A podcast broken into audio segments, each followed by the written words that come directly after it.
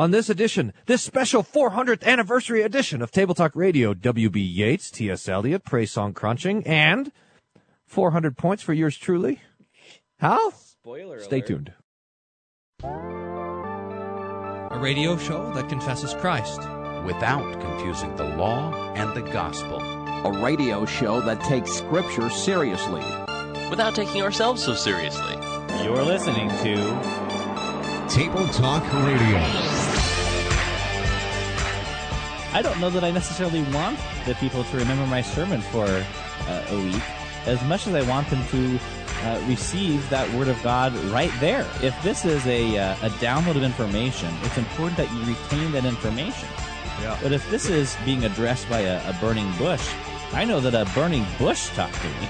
And I said to the guy, uh, look at when the Bible talks about vision, it's, it's talking about the death of Jesus. Your young men will see visions and your old men will dream dreams. It's talking about the gospel. It's talking about confessing the creed.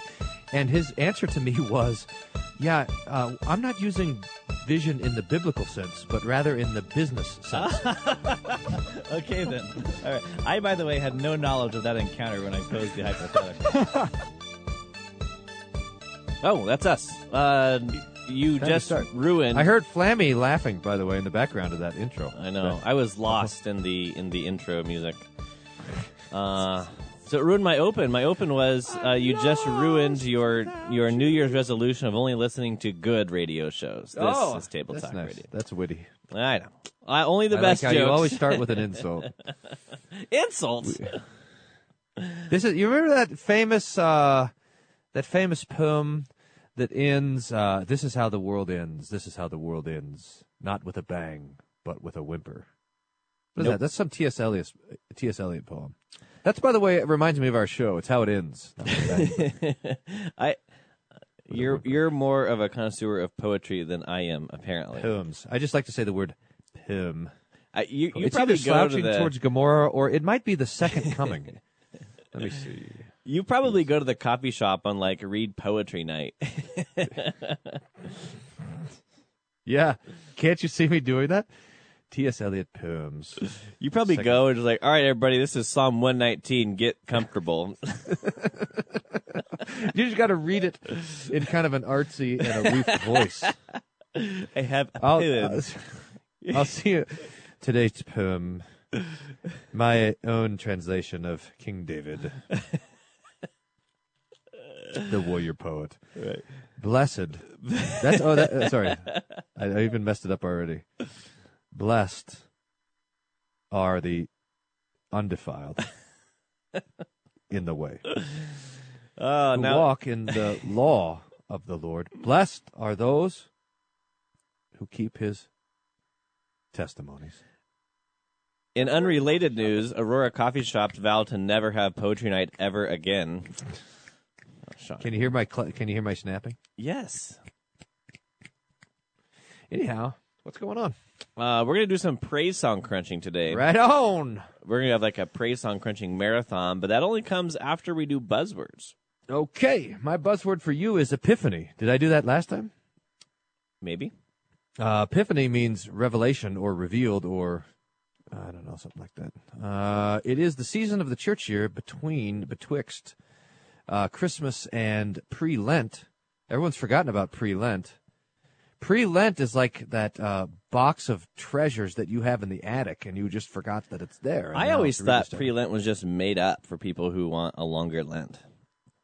Pre-Lent is uh, the season between Epiphany and Lent. I know what Now it is, that- but is it actually is it It's a course Historic? it's a thing. yes. What do you mean? Is it historic? I, I I thought it was like you know Fort Wayne grads. How these people are swinging too many Epiphany hymns. We need to come up with something. How about Yeah. uh, Lent's coming Well, that's right. pre Lent?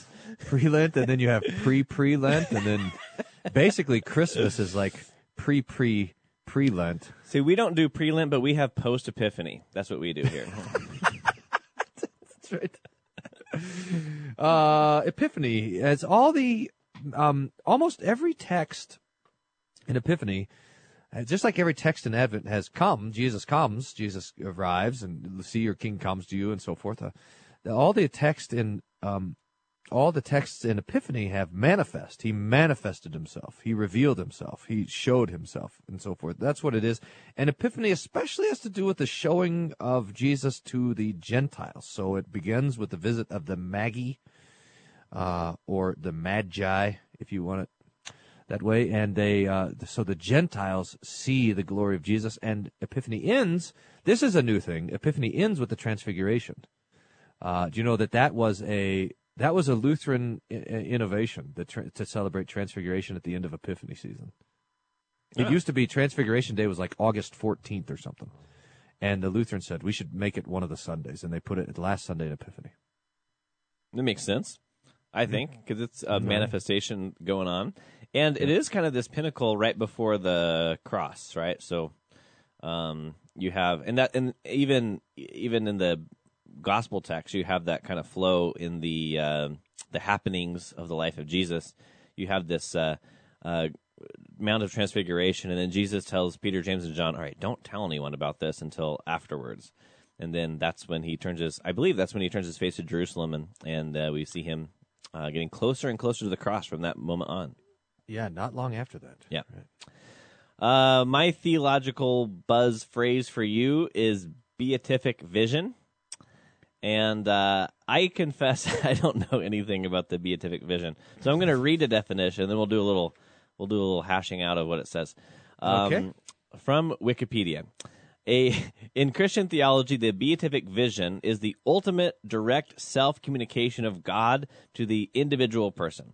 A person possessing the beatific vision reaches, as a member of redeemed humanity in the uh, communion of saints, perfect salvation in its entirety, i.e., heaven. The notion of vision stresses the intellectual component of salvation, though it encompasses the whole of huma- the human experience of joy, happiness coming from seeing God finally face to face and not imperfectly through faith, as uh, First Corinthians 13 says. It is related in the Catholic and Eastern Orthodox belief in theosis and is seen in most, if not all, Christian denominations as the reward for Christians in the afterlife. So, what do you think of that uh, Wikipedia description of beatific vision? I, I don't know. I, I I'm kind of half and half. I mean, the idea is the, the beatific vision is being is is the rapture of being able to behold God, and the so the, then the idea is so we do confess. I mean, this is one of the most beautiful pictures of death when Revelation says they see Him face to face. So so the idea of to be able to see Jesus face to face.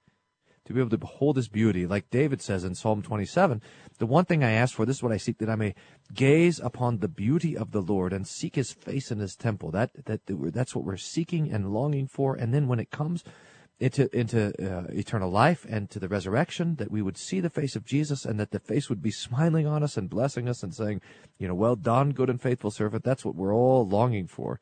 Now it works its way into our theological practice is the idea that through various spiritual and mystical disciplines, we can attain to the beatific vision uh, now in this life. So, like uh, Thomas Aquinas, for example, even though he hadn't finished writing the Summa, he attained the beatific vision, and he no longer spoke after that. He didn't write anything at all. Uh, so, to have this to have this kind of raptured vision of God's presence, uh, to, and that to be the goal and, and, and kind of game of theology uh, is a distinctly, I mean, a Pentecostal mystical sort of thing that shows up in various different traditions, and that we would want to protest against. Uh, too bad Thomas Aquinas didn't have that earlier in life, huh?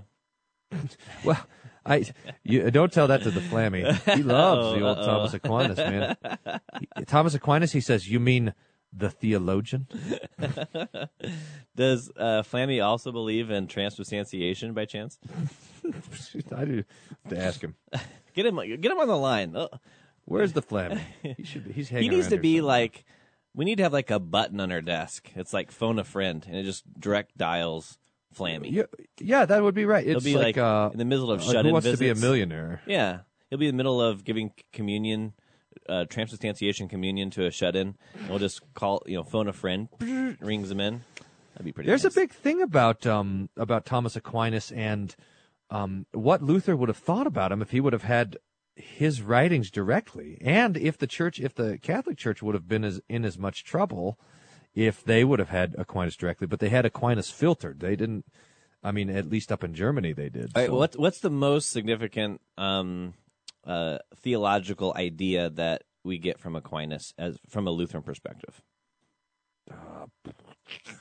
Where's the Flammy? Get Flammy on the line. I'll go ask him during the break. Okay, good. All right, so we're gonna do some uh, praise song crunching, and the first order of business whenever we do the praise song cruncher is to tell you what the praise song cruncher is, and this is just something that Pastor Wolfner made up one day. He was uh, lying awake at night and thought, "How can I, how can I attack praise songs?" I think is how that came to be. yeah, that's right. And I uh, just, I just haven't been mean enough lately. actually, I, have got too many friends. I think what happened was that um, you didn't have a way to critique praise songs because they weren't actually delivering anything false. Is that true? This is.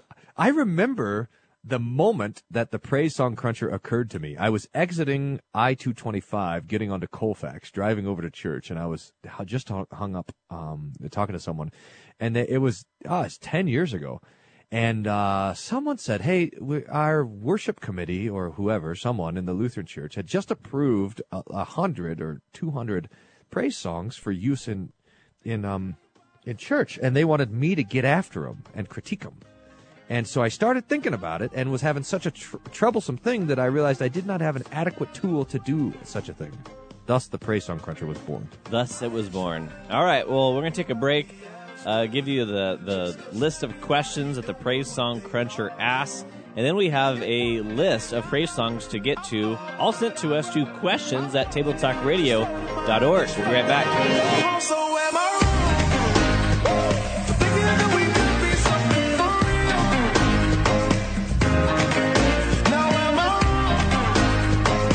To reach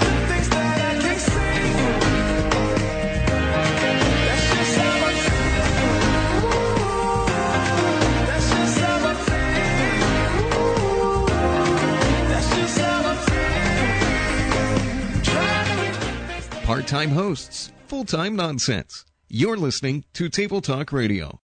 I save all the good stuff for grappling with the text, a little video Bible study that you could find at worldvieweverlasting.com.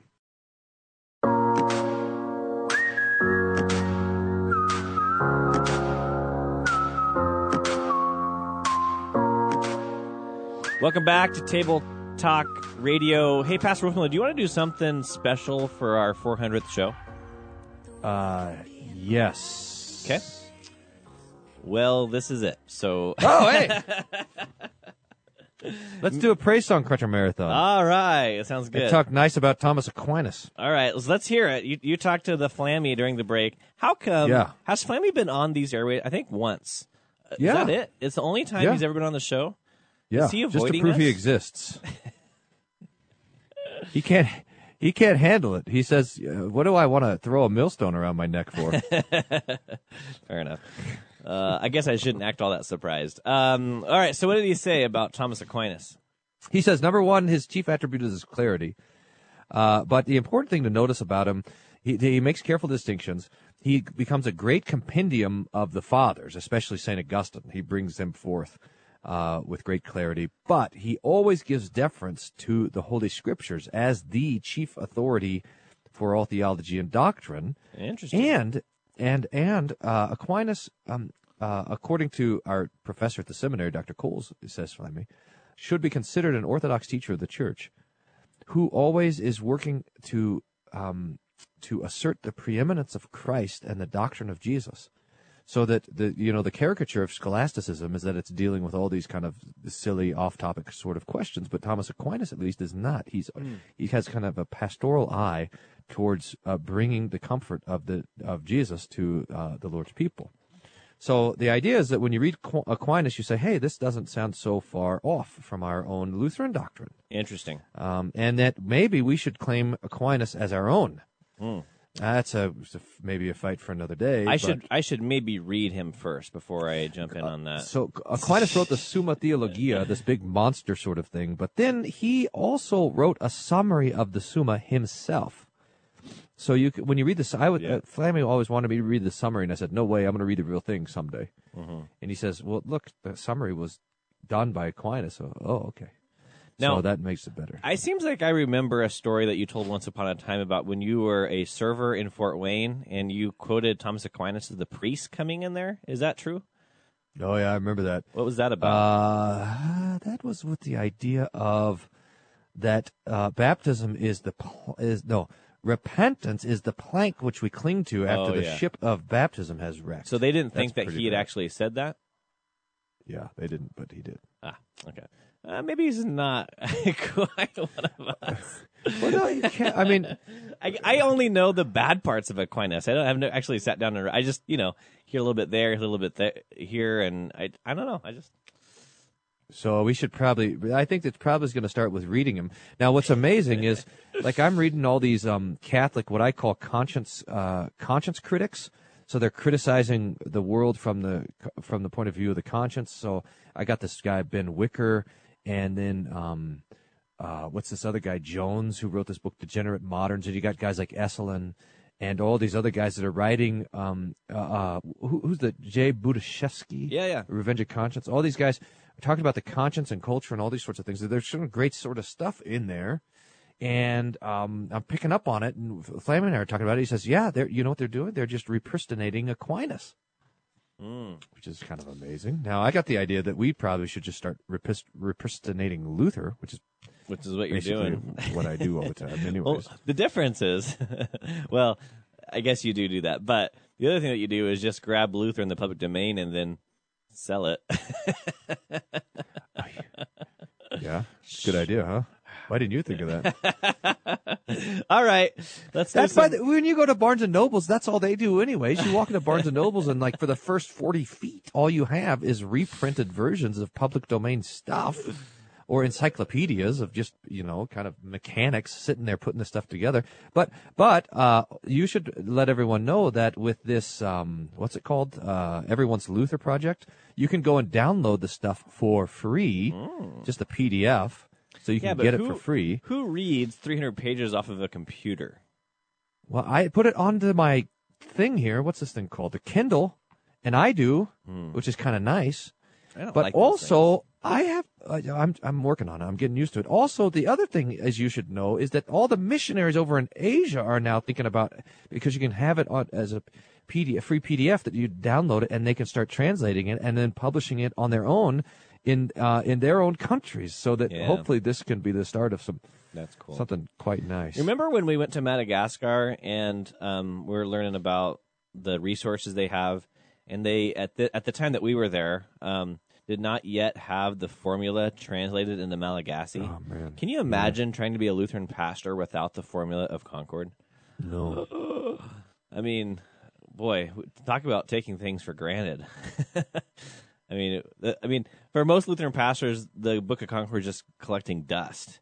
But uh, th- there are Lutheran pastors in Africa that are starving to get this. I mean, this just in from 1580. You know, it's just amazing. I, I think I, I've I've decided uh, coming back from Asia, what we one of the things that our our mission board can do is just have a list of a basic basic Lutheran resources that ought to be in every language. And um and to say these are that these are our this is our top goal is to produce these resources because once the resources are there they stay there. You know even if you got to pull missionaries out of the field you're able to leave the stuff behind.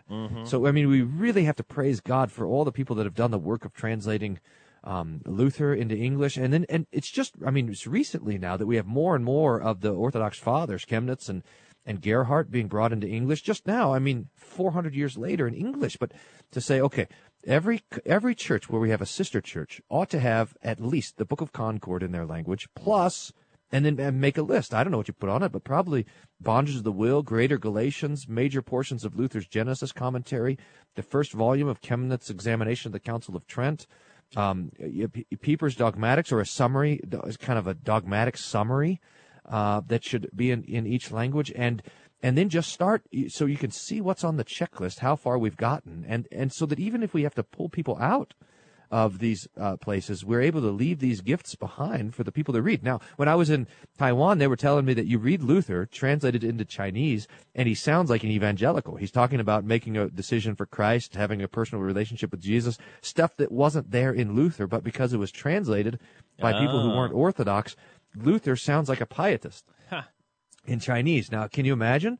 How, how could you you see what an uphill battle you're working on? Because if we can't take our Orthodox theology and pit it against the kind of cultural streams that we're facing, what what even what hope do you and I have? Uh, but it, so that these churches are at such a huge disadvantage without these resources. Yeah, no kidding. Well, good deal. Well, let's uh, move on to the special 400th episode of Table Talk Radio. Oh, yeah. We're going to do some praise song crunching. Now, here are the questions. We're going to go through them kind of quick because we've done these before. Uh, the questions are Jesus. Is Jesus mentioned yes or no? And if yes, in name or concept. Number two, mystical form. Does the song use sen- sentences with subject, verb, and object? So the idea is if you lack sentences, like if you say, the golden warm sun setting on the ocean oh, that's a sorry, that's a verb. the golden yellow sun. Um, then it, it, creates an impression, not actually making a truth statement. Um, Yeah. repe- repetition is there is there a lot of repetition over and over and over and over and over and over again. Uh, mystical content. Does the song talk about the immediate experience of God, touching, feeling God directly, or does the song use romantic imagery, a loss of self? Does it talk about the internal uh, thing of God rather than God working on the outside of me? Does it talk about the subjective matter, what what uh, what God has done, or is it about me? That'd be subjective. And then law and gospel does it right distinguish between the two, and false doctrine not already addressed. So that's the express lane of the praise song cruncher, and that's available on our website at tabletalkradio.org. Click on articles, and there's two versions. There's the praise song cruncher 2.0 and the 2.5. Um, those are just Really? oh yeah, all kinds of different versions of the praise song cruncher because we're looking for like the perfect formula of calculation, if you remember. All right, so we got an email here. Who's this from?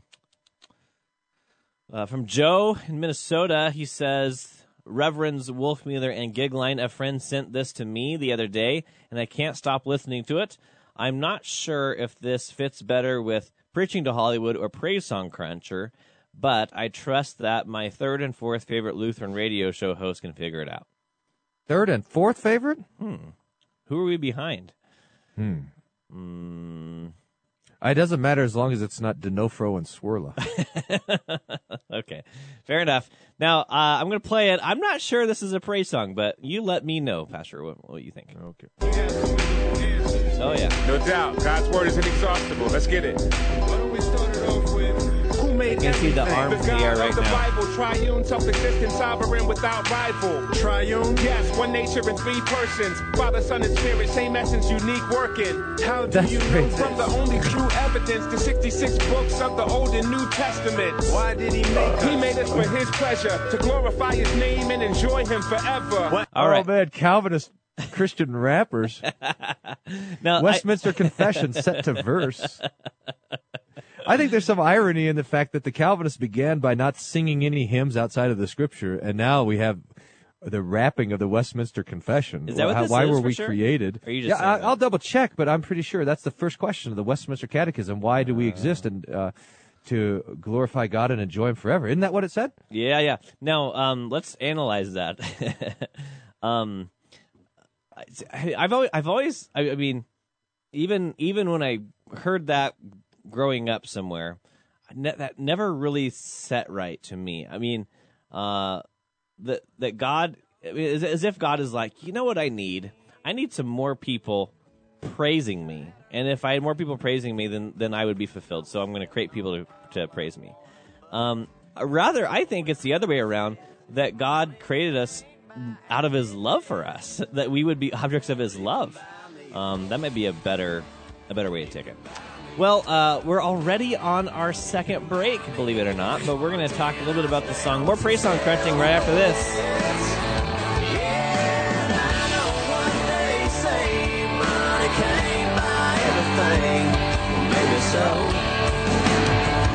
You can buy me a boat. The most persevering listeners in radio. You're listening to Table Talk Radio. I'm reading Luther's sermons from the House Postil every week. You can find it at www.hope-aurora.org. Click on the Luther Sermon Podcast. For Lucifer. What happened? Though God made Adam and Eve perfect, deceived by the serpent, they then received curses. How did that affect us? It left us for dead, cause Adam represented us as our federal head. Our federal head? It means we're born sinners as well, and apart from God's grace, we're all headed for hell. What's the good news? The good news is That's seen the theology Q and A with Stephen the. Levite. You're listening to Table Talk Radio, What and is we that are. federal head doctrine? Uh, that's something there. Yeah, we should. Uh, Uh, There's also interesting. It's, it, I mean, it was articulating the Trinity, one essence, different works. That's we got to be careful with that, by the way, because we talk about the works of God internally and externally, and the Father, Son, and Holy Spirit are only to be distinguished in their internal work, not their external work. So that the Father begets the Son, the the Spirit proceeds from the Father and the Son, but all of the works of God to the outs- outside, what we call the opera ad extra, indivisa sunt. They're undividable. They're they they're one.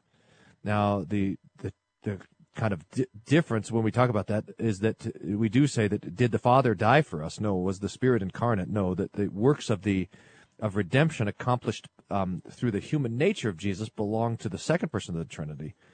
Um, but again, they're not done apart or against the will of the Father and the Spirit. So just a slight caution on that. And I bet you there's some dangerous danger in this, whatever that word federal is. I bet it's some reformed kind of way of getting at original sin. You're right. Yeah. So I again Wikipedia to the rescue.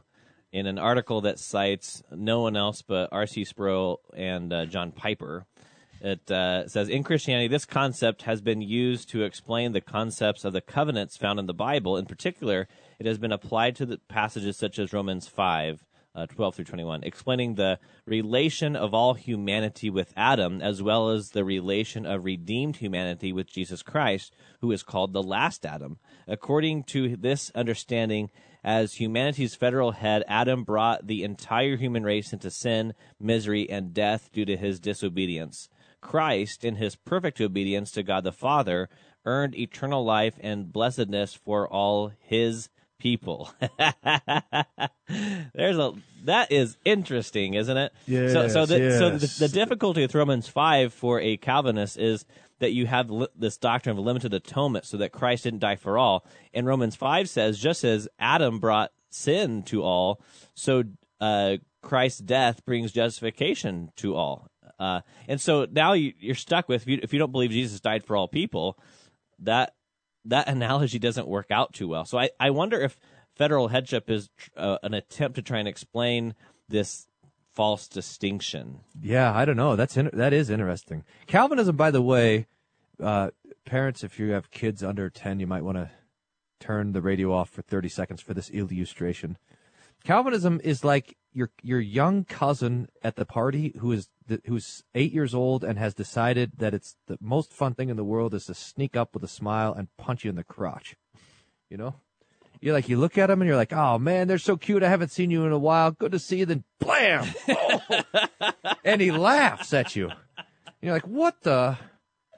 Someone restrain that kid.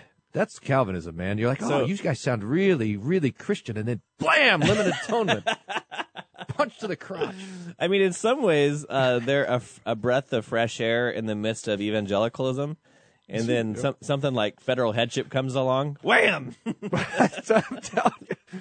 Now, by the way, speaking of Calvinism, that is that they were quoting in this hymn that we're listening to, the Westminster Shorter Catechism, 1647. Question one: What is the chief end of man? Answer: Man's chief end is to glorify God and to enjoy Him forever. This thing that you had problems with.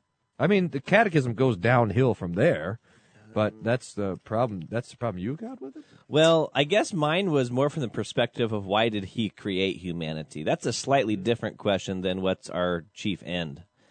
Um, I don't know. How would you how would you critique that line in the catechism? I don't know. It's fine. I mean, to uh, what did it say? Glorify God and praise Him forever. That's. I mean, it's true.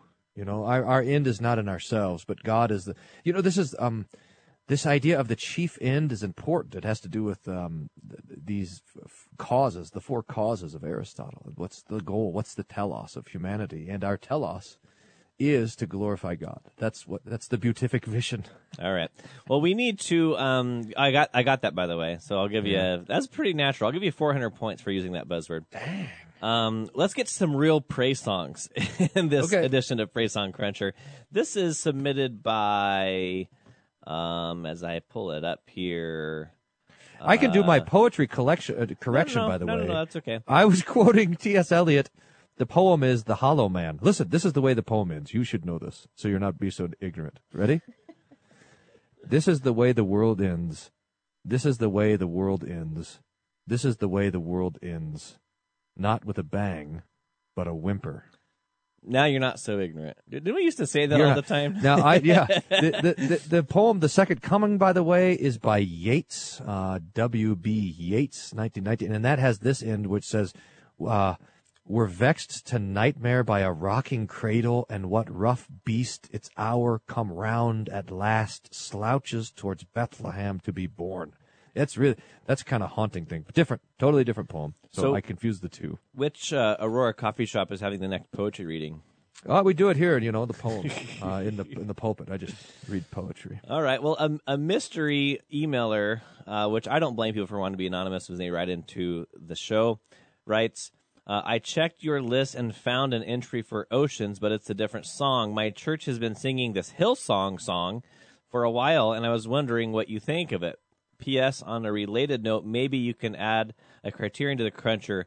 Does the song include annoying juvenile contradictions like want or, or sorry contractions like wanna or gonna? For me, that's enough on its own to crunch a song. All right, so here's a song called Oceans, and in the par- in the parentheses it says where feet may fail by Hillsong United.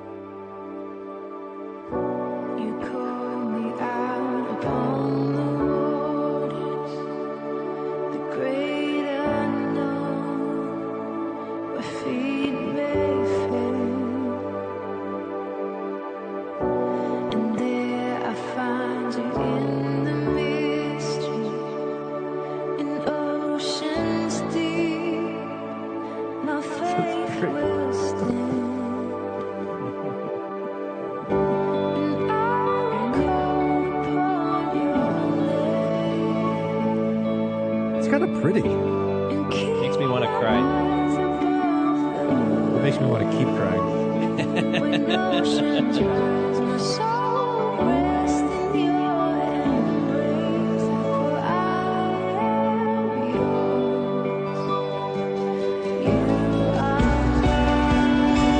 Just keep it down at that level. Don't. Here it comes.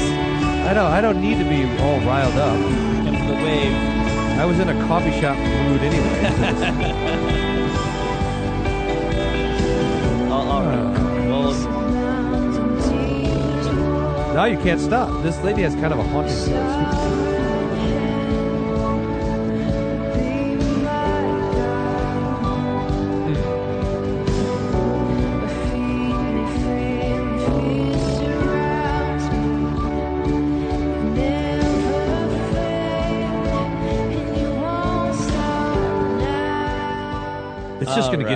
Exciting, I bet. yeah. Well, Bum, bum, it bum, continues. So I will call upon your name and keep my eyes above the waves. When oceans rise, my soul will rest in your embrace. For I am yours and you are mine. Spirit, lead me where my trust is without borders. Let me walk upon the waters. Wh- Wherever you that would without call borders? me. That's weird. Spirit without borders. It's interesting that my trust would be outboard. So normally the mi- move of mysticism is making God without boundaries, but in this case, it's making my trust without boundaries. In any case, um, whenever, uh, wherever you would call me, take me deeper than my feet could ever wander, and my faith will make me stronger in the presence of my Savior. Spirit, lead Weird. me where my trust is without. Oh, this goes on. Oh yeah, that's pretty long. Repeat, repeat, repeat, oh, repeat, repeat, oh, repeat. that's all the same. Yep. Okay. It's all the same. Yeah, and then at the end, yeah. Oh Jesus, yeah. You can't have a praise song without a yeah in there somewhere. Yeah. All right, I so- will call upon your name. We, let's get started on a crunch. We got about a minute and a half before our break. Uh, the first question is Is Jesus mentioned? Yes, at the end. Yeah, oh Jesus, yeah. But that saves it, right? I mean, other than It's- that. oth- no, no mention of Jesus. well, Jesus. there's Savior, in the presence of my Savior. Yeah, yeah, that's you know. Uh, the Spirit is mostly here. Spirit lead me. Okay. Spirit lead me. Spirit lead me. Spirit lead me. Then later on, Spirit lead me. Then in the next verse, Spirit lead me. All right. So the next question is mystical form, which we look at uh, sentences and repetition. Repeat seven times. Yes. I think um um I think it's mostly sentences. I will call upon your name and keep my eyes above the water when oceans rise. Now it doesn't make any sense. Um I mean the picture by the way, the picture of this uh song is Peter walking on the water, right? So Jesus Peter, Jesus, Jesus is walking by the boat on the water, and they're all they freak out because they think it's a ghost. And he says, "That's me." And then if it's me, let me come out. And then Peter walks on the water, but then he he, he looks at he sees the waves and he starts to sink. Help me! And Jesus reaches out and picks him up. So, so the idea is we've been called to walk on the water, uh, spiritually, not literally, but spirit. You know, in the soul. Our soul water walk, and the way to do it is to keep our eyes on Jesus and not on the waves of soul trouble. So this is the this is the mystical content of the thing. See, Well, I noticed, um, and maybe I'll get your response on the, on the other side of the break. In the Praise Song Cruncher, we engage the question of mystical form in its lyrics, but that doesn't yet address anything about mystical form in its music either. Maybe, Ah. maybe I'll get your thought on that after this. You're listening to Table Talk Radio.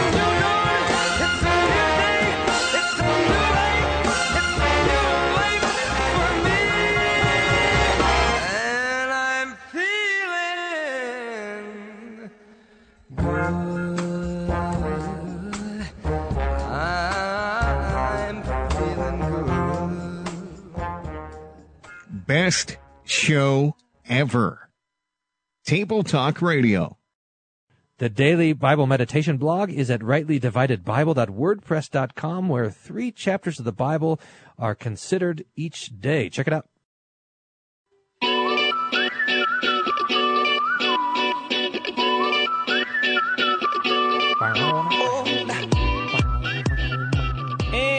Back on Table Talk Radio. Before I get your uh, thoughts on mystical form and music, you have a message relay from Pastor Yeah, Flammy. Flammy came in here during the break and he said, "Hey, hey, hey! Don't forget to say that Thomas Aquinas. Wait, yeah, Thomas, the theologian, as he said, does err.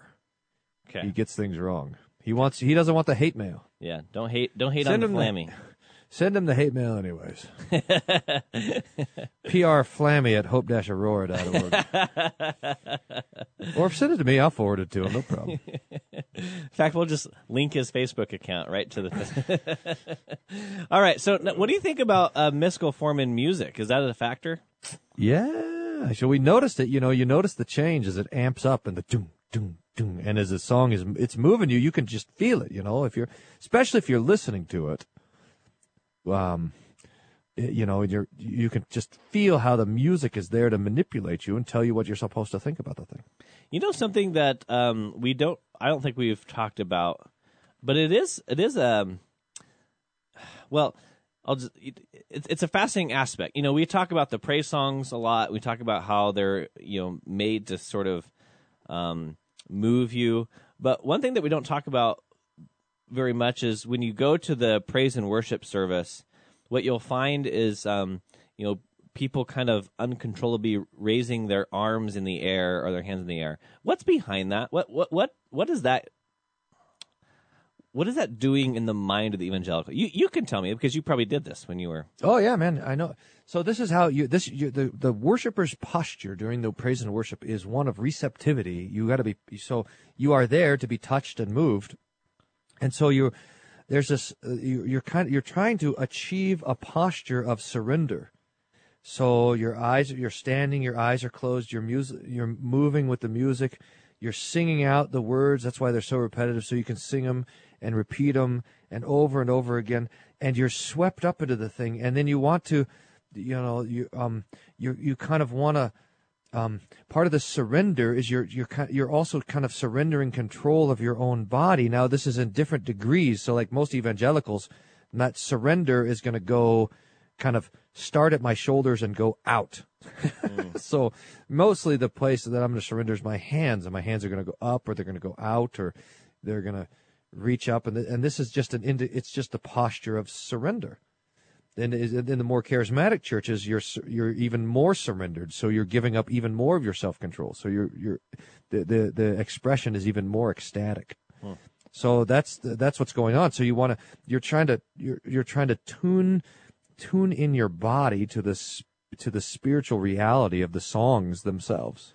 I think the the mystical form in this song is uh, is the uh, the repetition. Uh, we you said seven times. I look at this uh, this video that was sent to us, which has, by the way, 26 million views, and the song Really? is nine minutes long. I mean, it takes a while to go through all those seven repeats of stanzas. Oh yeah, and I imagine if you watch it, uh, it gets even more ecstatic as it goes on. It's one of the. It's just one of the marks of the thing, the praise song. It's just how it's supposed to go. Yep. Now, well, look, we're we're here criticizing it because we're suspicious that this is not godly. But you now, for those of you who say that we're being unfair to the Hillsongers, this is the problem: is that that's this is this mysticism is what they're going for. I mean, this song could have been brought to you by the praise song generator that just follows the cruncher and instead of using it to critique it, uses it to write a song. I mean, Right. So, know? so when we accuse a praise song of not having um, ob- objective, tangible uh, promises to cling to, the praise songwriter says, "I know. I, Yeah. I, I wanted it to appeal to one's feelings. That was the goal. Yeah. we say to Hillsong, say, "Man, this song's really mystical," and they say, "Oh, thanks, I appreciate thanks, that. th- glad you noticed." Yeah. Oh, yeah, it's really nice. So, so, the, so the difference is in uh, our understanding of what a song in worship ought to do. So, Yes. in, our perspective, what a song in worship ought to do is deliver the promises of Christ, objective, what Christ has done for me, rather Right. than invoking an experience where I think that I'm uh, in the presence of God, which is which means I'm feeling God in my emotions. Right. So the only reason that you that the praise song cruncher would in fact count as a cruncher rather than an exalter is if you had the is if you had the Lutheran idea of the external word, right? I mean that's why the only people that really are upset by the praise song cruncher are the Lutheran pastors trying to foist the praise songs on the poor people Yeah, and still cares. cling to the name Lutheran. Look, look, guys, guys, don't get mad. Just go be mystics. I mean, for heaven's sake, if you're a mystic, go be a mystic. And Own if you're it. a Lutheran, be a Lutheran. don't get mad about it. Like, hey, hey, it's mean for you to call me a mystic. Uh, well, it's mean for you to pretend to be a Lutheran. All right, let's get to mystical content. Uh, looking at the uh, uh, words, is it um, sensing God, feeling God, touching God directly, romantic, loss of self, internal? uh, What what form of mystical content does this song go after? I think that well, so first of all, it's some, it's a, it's not a literal thing. It's a picture, which is fine. It's fine for what it is. But what is the picture? Is the my soul walking on the ocean of troubles? It's always ocean. Man, ocean is great for mysticism because I mean it's like the perfect symbol for the mystical idea. You know, we are a drop absorbed into the ocean. It's huge. Uh, it's wet and salty. You know, it's like a huge tear. The ocean. What would be? I, I need something wet and salty as a picture Uh, It's of mysticism. full of fish poop, like Oh, mysticism. it it it you uh it it's water that dries you out. Mysticism. So uh yeah, this is the old picture of the mystic as the drop of uh, the the um the water the bucket in the ocean. You know, just to get it be the little thing being absorbed into the whole. And uh, so here the you have the ocean, and now I'm walking on it. I'm, but I'm walking on the water like Jesus. I find you in the mystery and ocean deep. My faith will stand. So the ocean is a picture, I suppose, of this troubled life, and I, by faith, walk on top of it, because you've called me out there. I don't even really know. Uh, you keep my eyes above the water when the oceans rise. My soul rests in your embrace. So there, I'm hugging Jesus as we're walking on the, I mean, can you get a better picture of the mystic? I'm embracing, uh, my soul is hugging Jesus as I walk in the oceans of this troubled world. I mean, mysticism. Come on. If you can't see it, then I see listen it. to more table talk, I suppose. It's there. All right. My um, soul will rest in your embrace. What does that actually mean? My soul will rest. Does that mean literally Jesus is embracing my soul?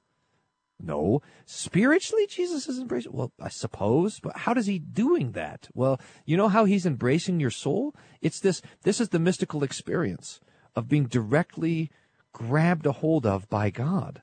Do you see?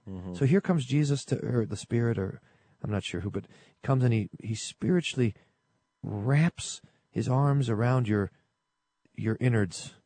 Mm-hmm. That's the that is that's that's like the that's like the perfect prototypical picture of the mystical experience. That's what the whole thing is driving for. And how and how in this song is that happening? Well, it's happening as you repeat the stanzas over and over. You're actually in, experiencing that that soul embrace. Mm.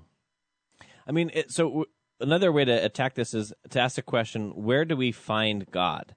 And um, of course, the answer that you typically get is, "Well, God is omnipresent, so God is everywhere." Um, but but but even the mystic doesn't necessarily think that we encounter God everywhere. Because listen to what the first three lines of the song say: um, "You call me out upon the waters." The great unknown, where feet may fail, so it's possible you could sink and there I find you in the mystery. So the place that God is found is not everywhere. It's in a particular place where there's this kind of mysterious experience going on. Um, now, uh, again, th- go ahead. Th- That's contrasted with the last lines of the chorus or the repeated stanza over, which says, Take me deeper. So you have a mixed metaphor there. So we're floating on top, but we're being taken deeper. Take me f- deeper than my feet could ever wander. And then my faith will be made stronger in the presence of my Savior. So what's the mystery? The presence of my Savior. And what's the, pre- how is the presence of my Savior made manifest? Well, this goes back to the great misused text which is the proof of the praise song that God inhabits the praises of his people. So in the very act of singing this song, I am brought into the presence of my Savior where I feel his soul embrace. Yeah. So, so uh, in reality, what God does is he. I mean, imagine as kind of a mean trick, you're sitting up like high on a bookshelf, and you tell your little toddler, "Come get me. I'm up here. Just come get me." And of course, the toddler's going, "I can't go that high." And that's in essence what the mystic uh, expects. I mean, that's the picture that we get God doing with the mystic, saying, "I'm up here. Just ascend to me and you'll experience my presence. In reality, we're stuck here on earth in the finite natural world. But what we have in the in the scriptures is that God breaks into our physical world and attaches himself to things tangible. So he doesn't expect us to ascend away from this physical world, but he puts himself into this physical world, namely in his son Jesus. Uh, and then he attaches these promises to bread, wine, and water. We got about 10 seconds, Pastor. Paul says, The righteousness of faith speaks in this way Do not say in your heart, Who will ascend into heaven to bring Christ down from above, or who will descend into the abyss to bring Christ up from the dead? But the word is near to you, the word in your mouth and in your heart, the word of faith which we preach. Ah, That's the word. truth. That's great. Well, thanks for listening to Table Talk Radio. Where the points are impressively Thanks for listening to this edition imbalanced of Table Talk Radio. in my Table advantage. Talk Radio is not for everyone. 400 Please consult to your nothing. pastor before See listening that? to Table Talk Radio. Side effects may include I nausea, forget that vomiting, we have headache, buzzwords heartburn, once we hair get loss, started. Evan the hallucinations, Hittite, aversion to zero. sentences with aquatic imagery, psychosis, That's Ryan one the of the Jebusite, lung cancer, brain tumor, 400. internal bleeding, internal combustion, a sudden craving to smell your backseat, claustrophobia, an uncontrollable urge to fight the capitalists on Twitter, and falling off your treadmill. For more information, visit tabletalkradio.org.